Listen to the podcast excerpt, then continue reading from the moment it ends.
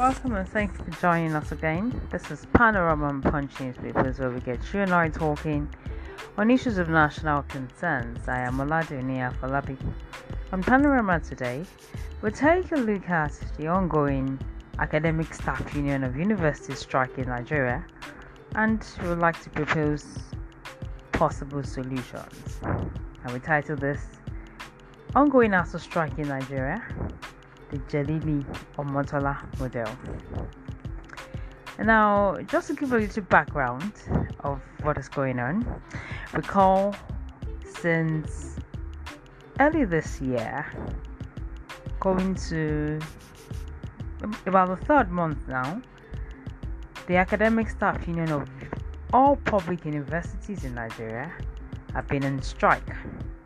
In fact, the Minister of Labour, Senator Chris did say that in the last 20 years, ASUU must have gone on strike more than six, up to 16 times. Or better still, one would say ASUU has gone on strike severally. And this, for our nation, is almost becoming irregular.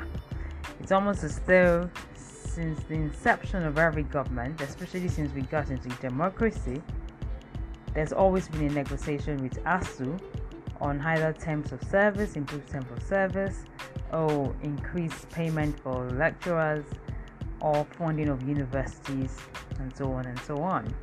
Now, at the moment, it looks as though they are at a deadlock because it looks as though ASUU isn't going to budge on whatever it is. And basically, what are the major things they are fighting over at the moment?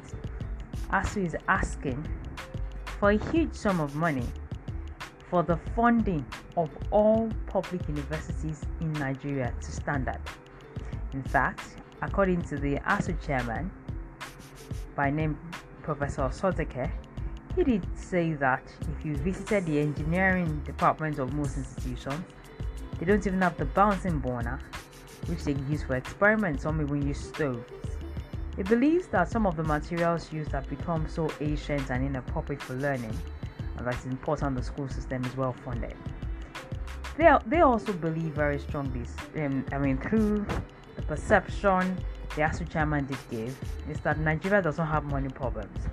Even if ASUU is asking for trillions of naira to overhaul the university system, to ensure they are more research based, and to ensure that um, the professors and lecturers are better paid, Nigeria can afford it whether government says all prices have dropped, whether we say we do not have money for subsidy, some people believe that all the padding that has been done on the government account, if we took that out, we can fund us, provided we really have a will to do so.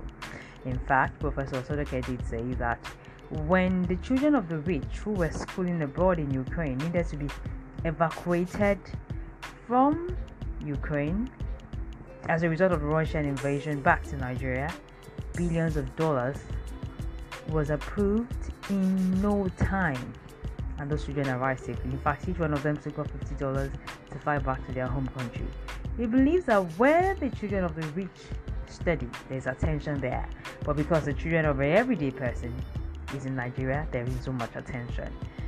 Um, and finally, I think the crux of the matter is also they are also fighting over payment platforms, UTAS and IPPIS. IPPIS is what the federal government uses to pay civil servants across the nation, and it's been brought in by foreigner and is approved by NITDA. With um, ASUU is saying that they have an alternative homegrown by them and that they believe it will have all the errors IPPIS has because sometimes IPPIS doesn't even pay you the correct money in a bid to save money for government. Government is saying through the Ministry of Labor, Ministry of Labor that you cannot dictate to your employer. But the summary of what I want to say is for us to fund institution, one, we all need to study a model at the University of Lagos where there was a particular vice chancellor by name Professor Jelili Omotola who made sure University of Lagos didn't go on strike all through his tenure by making the school fund itself. We may have to take university systems out of um, public funding by ensuring that it generates its own monies and ensure that it sustains itself. We'll go further into the Jelly Motor model model later in part 2 of this episode. But this is Panorama where we get the nation talking. This is just to introduce you to what we want to say. Thank you very much for listening. Enjoy. I'm Oladunni Afolabi. Goodbye.